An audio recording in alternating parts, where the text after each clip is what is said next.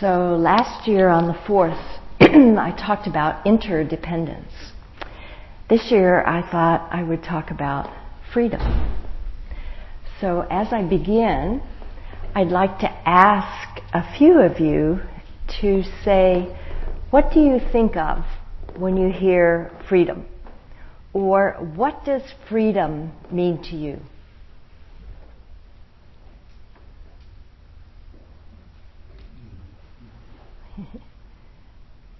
Yes.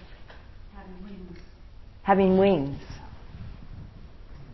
Makes me think of Than Geoff's book, Wings to Awakening. yeah. Well, could you could you um, take the microphone?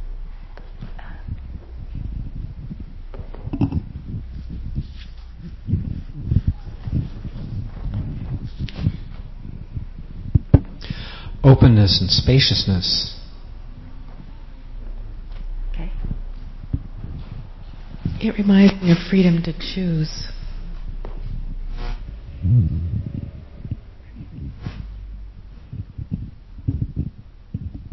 Peace. Peace.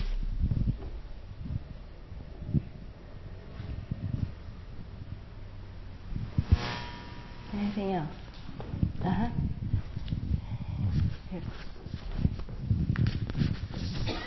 Joyful renunciation. Mm.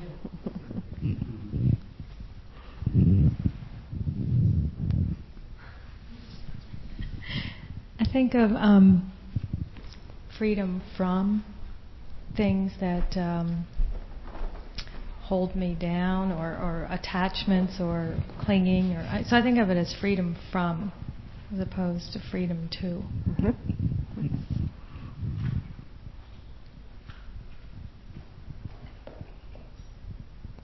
Anything else? Okay, thank you. Well, tomorrow, as you know, we celebrate the birth of the nation that is considered to be the freest on earth. Hmm. is it?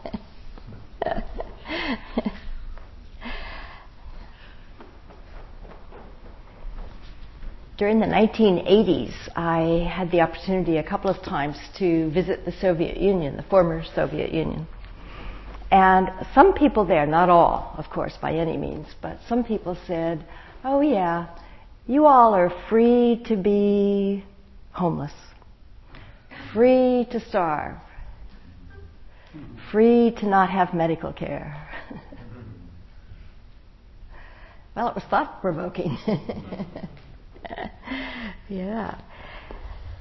So we have this Bill of Rights that lists several freedoms, rights that we cherish in this country, that, that we hold as very dear. And so I'd like to explore maybe three of them and use our Buddhist practice to look at them.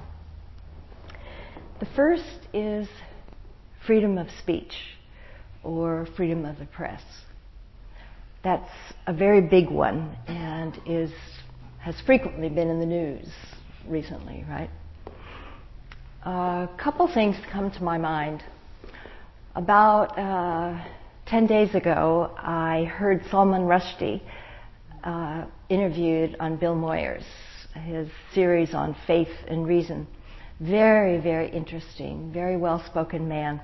And of course, very, um, uh, feels greatly the importance of free speech. And of course, you know, he was in hiding for a decade because of his book, which was considered heretical in the Muslim world. And then I thought of the cartoon that was printed in the Danish newspaper just a short while ago that, um, you know, drew great ire from the Muslim world and great defense from Western democracies that cried free speech. So we could look at speech from our Buddhist practice perspective speech um, is the third or the fourth precept, depending on who's making the list, to refrain from false speech. Right speech is also part of the Eightfold Path. And in Thich Nhat Hanh's precepts, there are three or four, I think, pertaining to speech. So it's quite an important concept in our Buddhist practice. and the Buddha talked about speech as being not, not just refraining from false speech, but he suggested no idle speech, no gossip, and that our speech should be gentle and kind and helpful and truthful and be timely. so that even if what we're saying is true and could be helpful, um, if the timing isn't right, it's not appropriate. So he gives us lots of ways to think about speech and to expand the concept of speech um, in many, many terms more than just the freedom of speech. Another one that, that Americans often hold dear is the right to bear arms. Now, some people think that's out of date. Others think it's quite important, that that's a basic right that we hold in this country, that we have the right to defend ourselves.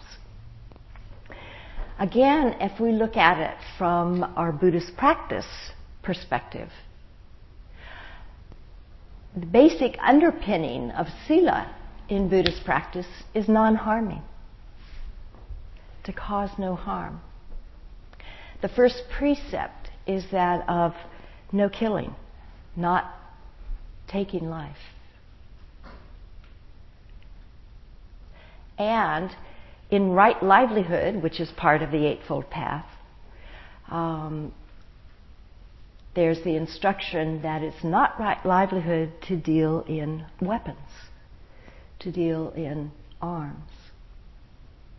Again, a different perspective, a very different way of looking at this right. The pursuit of happiness, we say that we have the inalienable, inalienable right to the pursuit of happiness. This is very similar to our practice, right? The Dalai Lama says everyone wants to be happy.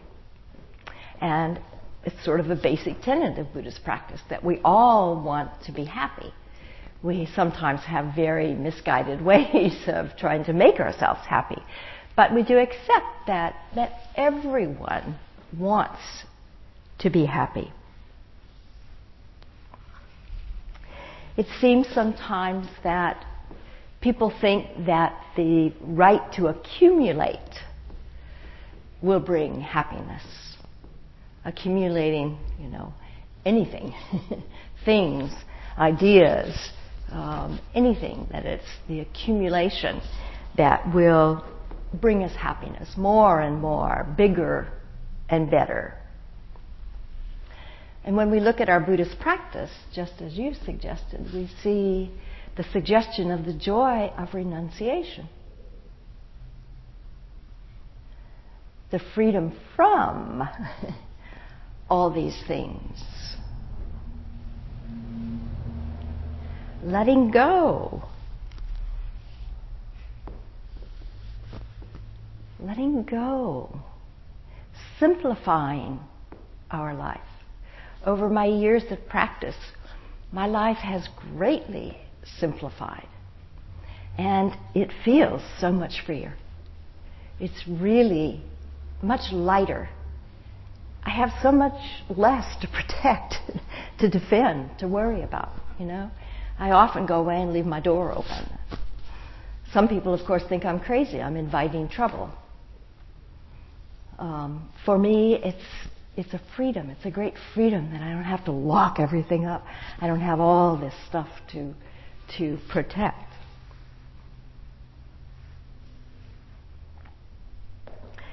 sometimes what looks like bondage is really freedom.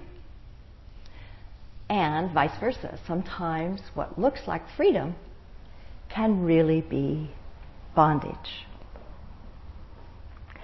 Ajahn Chah, a very well known Thai master, said this is one of my favorite quotes that if we let go a little bit, we'll have a little happiness or a little freedom. If we let go a lot, we'll have a lot of happiness or a lot of freedom. And if we let go completely, we'll have complete happiness or complete freedom. I think of that a lot. So what what do we let go of? What can we let go of? Of course, there are many things, but one thing that comes to mind is our preferences. Most of us have many, many, many preferences. And there's a very well known Zen saying that um, the way is not difficult for those with no preferences. Many people, when, when hearing that, think number one, it's an impossibility, and number two, how boring to let go of preferences. But I think there's a great deal of wisdom that the way is not difficult for those with no preference.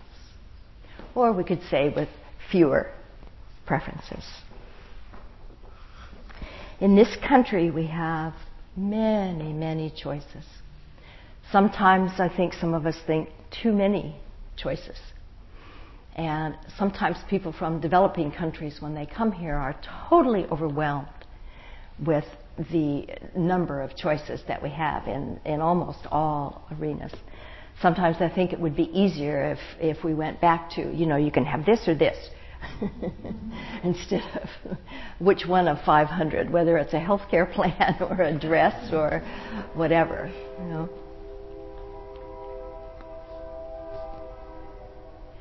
And do those choices really give us freedom? Or are they bondage? Sometimes I find they're really bondage. And then there's ideas and views that we can let go of. We often hold on to our ideas, our ideas and our views so tightly. I've certainly experienced that. They often define us. We know who we are by what we think or the views that we hold.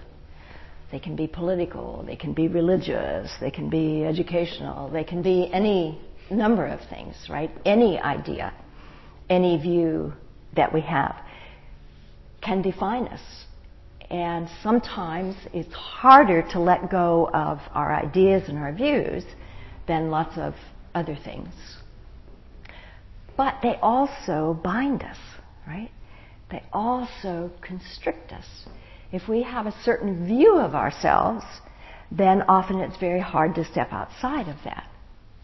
Or if we hold a certain view about anything, it can be very difficult to let go of that. And wars are started over different views, different ideas, right? So it's not to say that we shouldn't have any ideas or any views in Buddhist practice, we hold some ideas about compassion, uh, about wisdom, about non harming, you know, the precepts, the Eightfold Path, etc.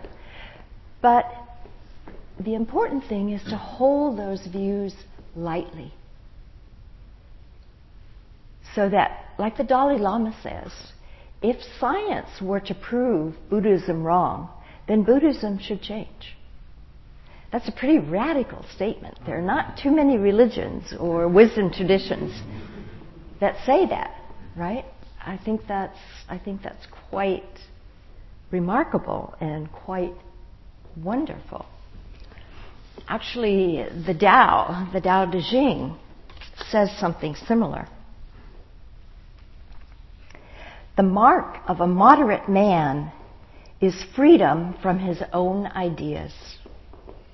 Tolerant like the sky, all pervading like sunlight, firm like a mountain, supple like a tree in the wind.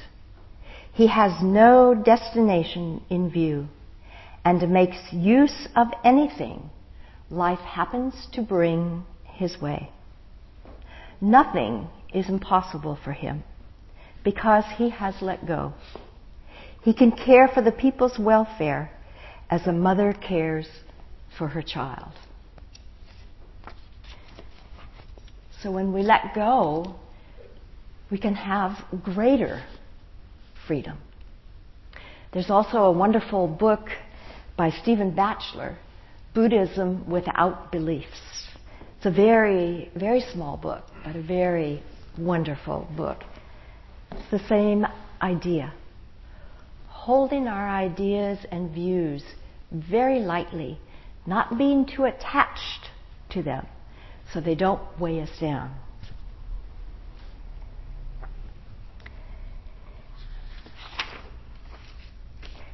Another thing we can learn to let go of is this incredibly strong sense of self that most of us carry around. This, along with ideas and views, I think are the hardest things to let go of. We have this sense of a separate self that we often consider so important and so valuable and that must be defended, right? We see that there's a me and there's a you. there's a, a me and there's whatever other object. And of course, just in the saying, that sets up not only a duality, but you can hear in it the sense of defense. If there's a me and there's a you, then I have to defend me and you have to defend you.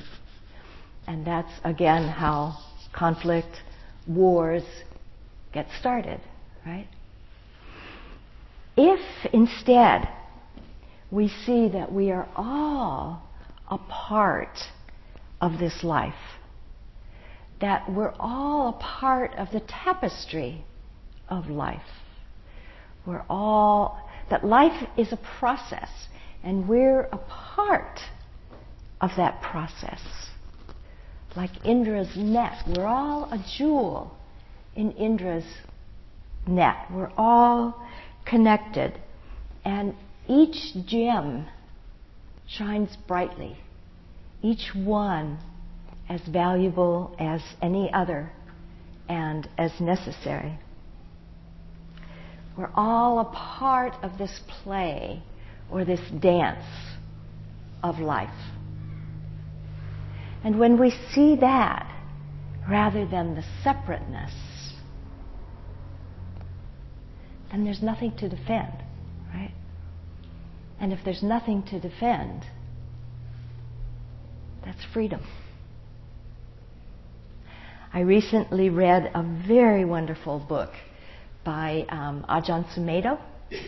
Ajahn Sumedho was Ajahn uh, Amaro's teacher, an American, who spent many years in Thailand and now is in England. And when Ajahn Amaro was here a couple weeks ago, he brought some of his books. And I love his writings. This one was called Intuitive Awareness and he talks about how awareness, freedom, is right here, right now, as near as our breath. It's not somewhere down the road. It's not something we aspire to at a later time. But it's right here, right now. In Zen, there's the understanding that we are all already awake, already enlightened. And we sit zazen, or meditation, to express that awakeness, to express that enlightenment. That's that same idea that it's right here, right now. And that may seem like a koan, that may seem like a puzzle. But it's true. That awareness, that ability to be aware, that ability to notice is all that we can take refuge in. That's really all we have. Everything else can be taken away.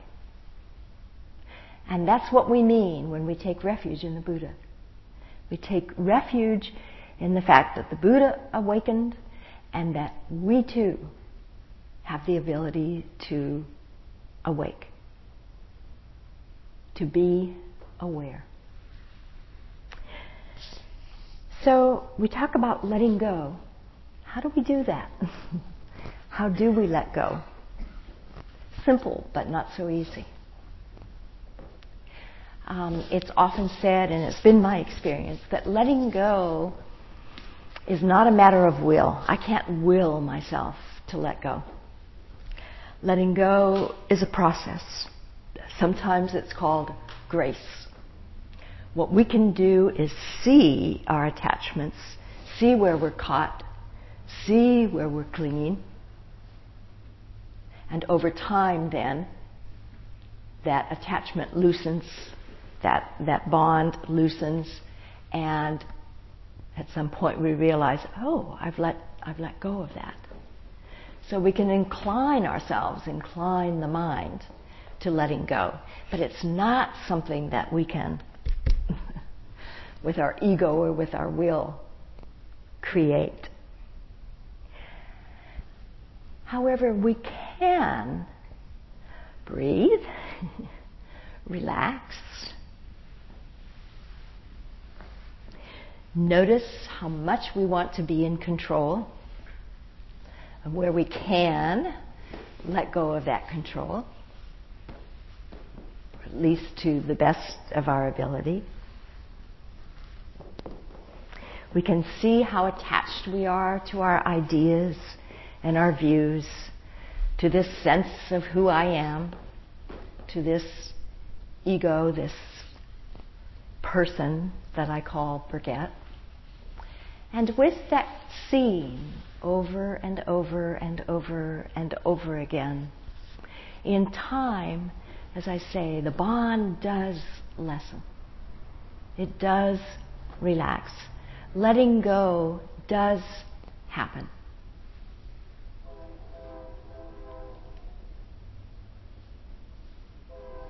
but I can't will it.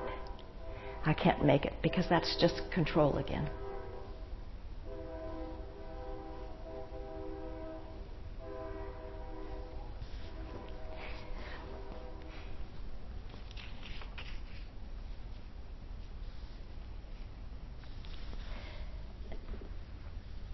In in Joseph Goldstein's book, uh, The Experience of Insight, he quotes Master Wei Wu Wei as saying, what is what we are looking for is what is looking. Or I've heard it say said that which we are seeking is what is causing us to seek. Or he also says, there's only one question, and the asking is the answer.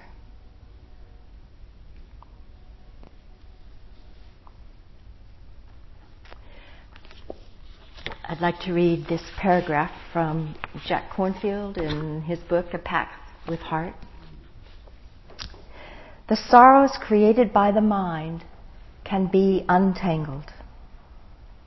We can release our sorrows and open to that great song which is beyond all stories, to the Dharma that is timeless. We can move through life fulfilling our part, yet somehow free in the midst of it all. When the stories of our life no longer bind us, we discover within them something greater we discover that within the very limitation of form, of our maleness and femaleness, of our parenthood and our childhood, of gravity on the earth and the changing of the seasons, is the freedom and harmony we have sought for so long. Our individual life is an expression of the whole mystery. And in it we can rest in the center of the movement, the center of all worlds.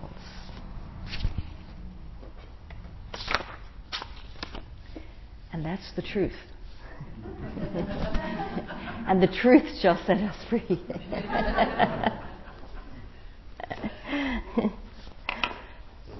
so we have a few minutes. Um, I'd like to invite your comments, your thoughts about freedom.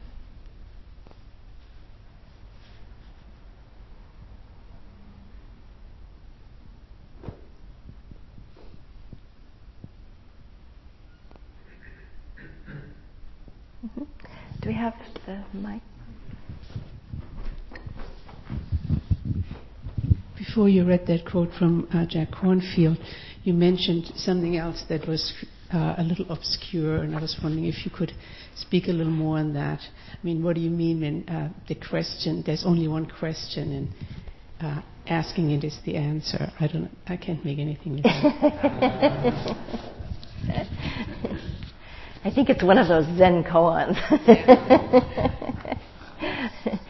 it's one of those things that we're not supposed to figure out. Uh, it doesn't have to make rational sense. It speaks to um, an inner wisdom that the mind doesn't necessarily understand.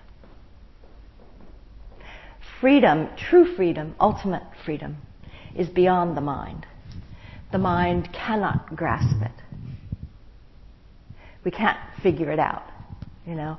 Um, I think that's partly why the the eightfold path is considered the path to follow, but it's not a guarantee to freedom. There is no guarantee of freedom. We do the practice um, and we trust, and it's kind of like letting go. You know, it happens. We can't will it. we can't make it happen. Um, the first one, that which we are seeking, is causing us to seek. Throws us back, I think, on ourselves. So that instead of seeking something out there or looking for an answer or um, something from out here, it throws us back to look at what is this that is seeking? What is this that is causing us to seek? What is this longing? And, and suggest that that's the more important question. So you just look at it. I mean, examine, examine your. Hold it, live it. Mary Orr always talks about living the question. And I, I love that, that idea that we don't have to have an answer or the answer isn't going to come from up here. We just live the question. And and live the answer. Likewise with freedom. Um, we live our freedom. Again, it's not something that we that we grasp or hold on to um, we live it. Um,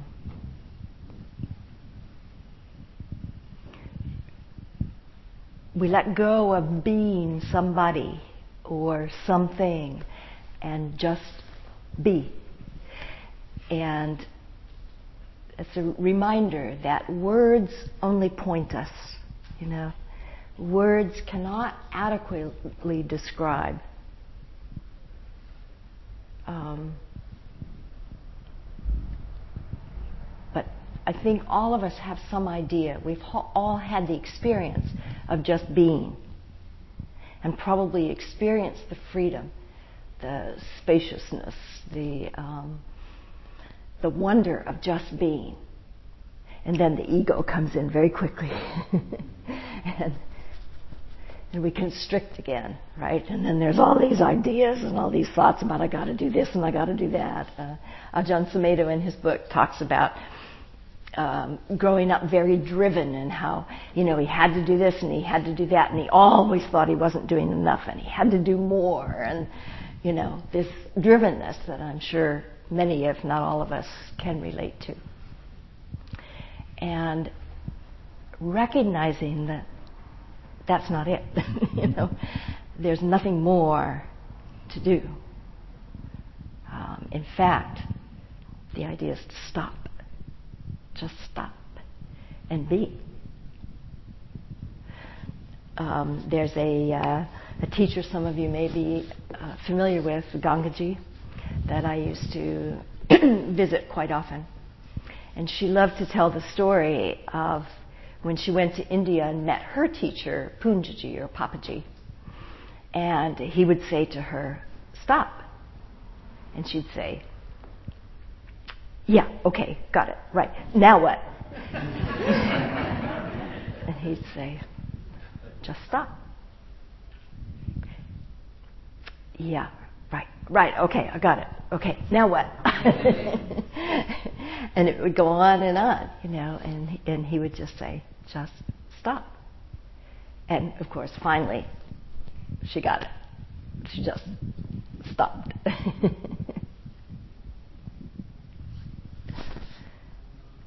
yes. I think it was sometime um, on Monday night during the last year, I gave a whole talk on this question of what is the question. Hmm. And uh, to get, condense a whole evening's talk into like that, um, the uh, example he gave uh, was of a young man who wanted to enter a monastery, and he went to the Zen ma- to the master, and uh, he said, and so the master said, the master said, uh, "Why do you want to enter the monastery?" And he said, ah, "I want to answer the question of who I am." And he's and the he was turned away. He said, "No, that's not the question. Go away and think about what is the question." And you know, he kept coming back and coming back, uh, thinking he had the right question, and he kept getting turned away. And finally, he wandered through the whole world asking people what they thought the question was. And he spent about a very, very long time doing this. And one day he bumped into the old master and said, Well, I thought you'd come back. Where have you been? He said, Well, I've just been wandering through the world asking everybody what? What is the question? And then he said, Now you can come back. And he said, Oh, no, I don't need to.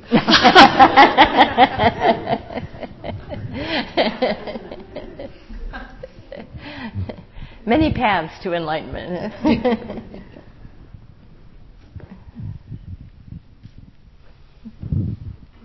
Behind it. Mm-hmm.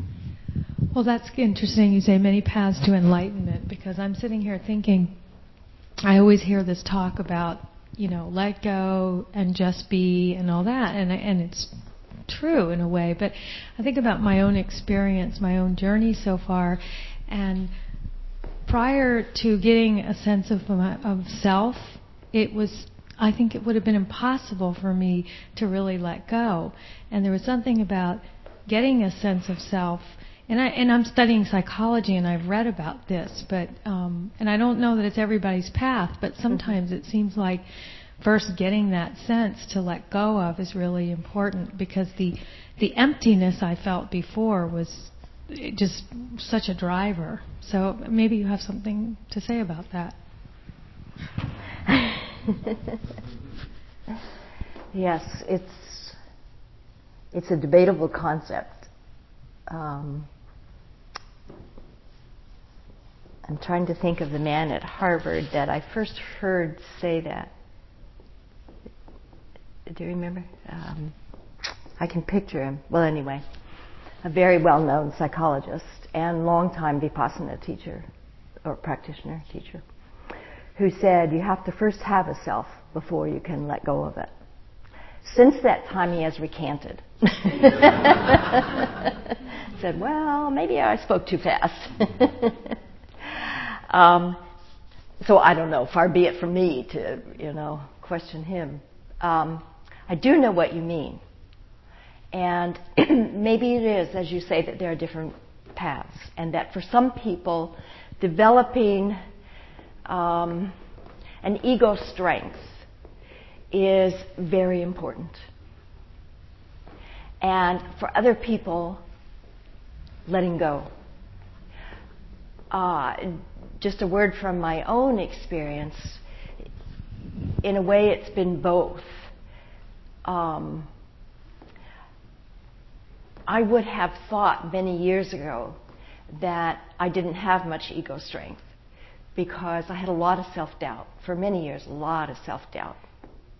However, what I have discovered is there can be a heck of a lot of ego strength in insecurity or in self doubt. And that's certainly what I discovered that there was a, a very, very strong sense of self that was caught up in self doubt.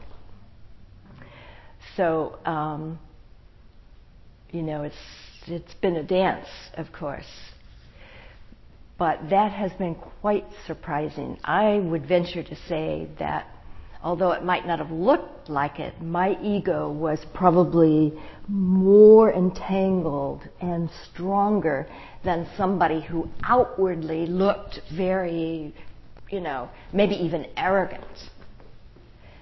That's that's the uh, workings of the of the ego. So I don't know.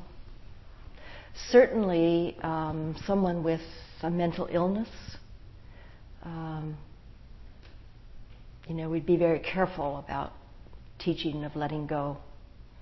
Um, often, people with great mental difficulties aren't drawn to meditation or to vipassana which is helpful. yeah.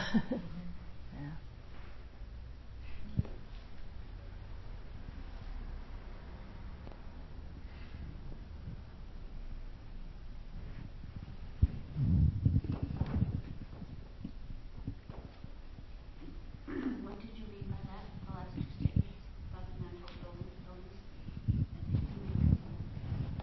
Hmm someone with a, a mental illness, um, someone who was not in touch with reality, uh, we would not be teaching about letting go. That probably would not be the appropriate teaching at that point. That that could create more difficulty than than help. And that's that's something that the Buddha was very wise and very skillful with. He taught to his audience. So he was very aware, very intuitive, and um, and taught in ways that were appropriate for that group of people. And I think that's something for us all to be aware of. That and and to remember as listeners that it's important to take what fits and let go of what doesn't because we all learn in different ways. We all hear things differently. Um, we all learn from different teachers. That's why Gil believes very much in having a variety of teachers come, because we all hear differently, and we can hear differently at different times, depending on where we are at that particular time. So the skill to say what's appropriate for a particular group is is a wonderful skill. Does that help? no. Your second statement on that was that the vipassana helps those people, and I didn't see. Sorry. That, to to me, I, I am letting go when I'm sitting. Mm-hmm. So I don't understand how they can be different. This, you said the sitting was usually good for people who are mentally ill. Oh, I said people who are mentally ill are often not drawn to meditation. And I said, that's probably good. Okay. Meditation is often not recommended for people with mental illness. It, it, it, um, it can be destructive rather than helpful.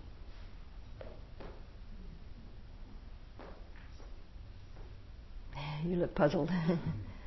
I'm wondering what happens when they sit. What happens in their minds? It, it of course depends. Yeah. It depends. Um, but you know, all of us know that when we sit and meditate for any length of time and over time, that um, a lot of things can come up that are difficult for us to handle. And so, for someone who's already struggling with mental difficulties, it can be overwhelming. It can be just too much. And as it can be for any of us at any time that we're pretty overwhelmed with whatever's going on. There are times when, for any of us in a crisis or whatever, sitting meditation is not the best thing to do. Maybe walking, maybe doing something else. Move, movement, perhaps. Some kind Mhm. of movement. Mhm. Okay, thank you. Yeah. yeah.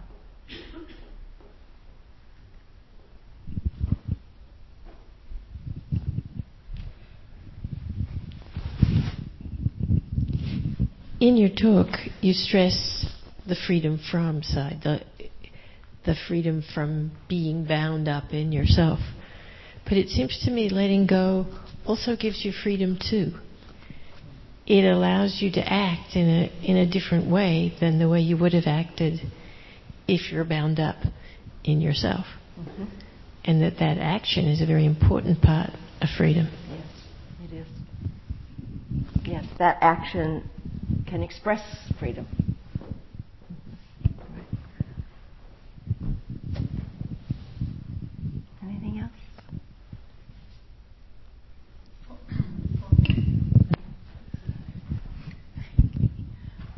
For me, um, I, I, there were a lot of gems tonight in what you said. I'm just hoping that I can listen to it again.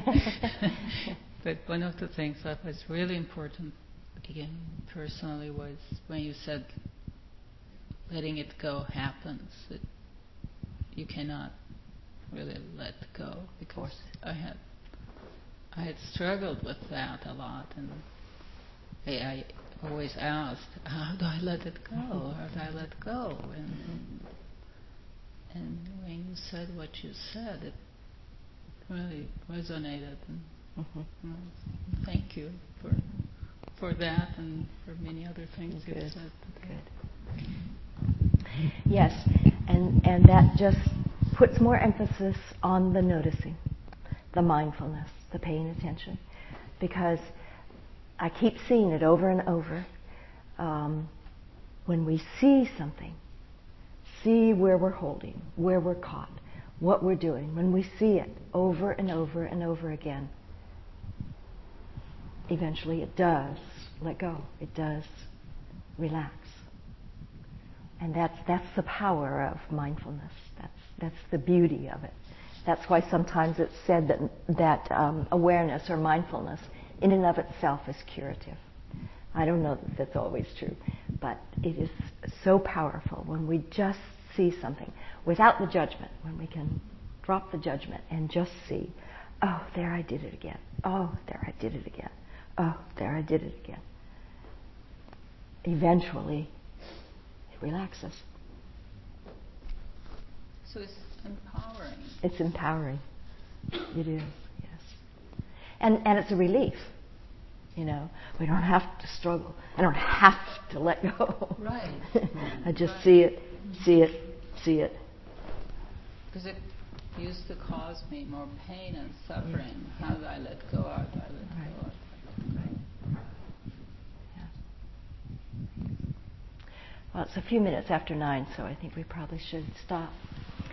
So I'll end with just suggesting that any merit that we may have accumulated tonight um, in our practice here together be given for the benefit of all beings everywhere that all beings may know and experience the joy of freedom.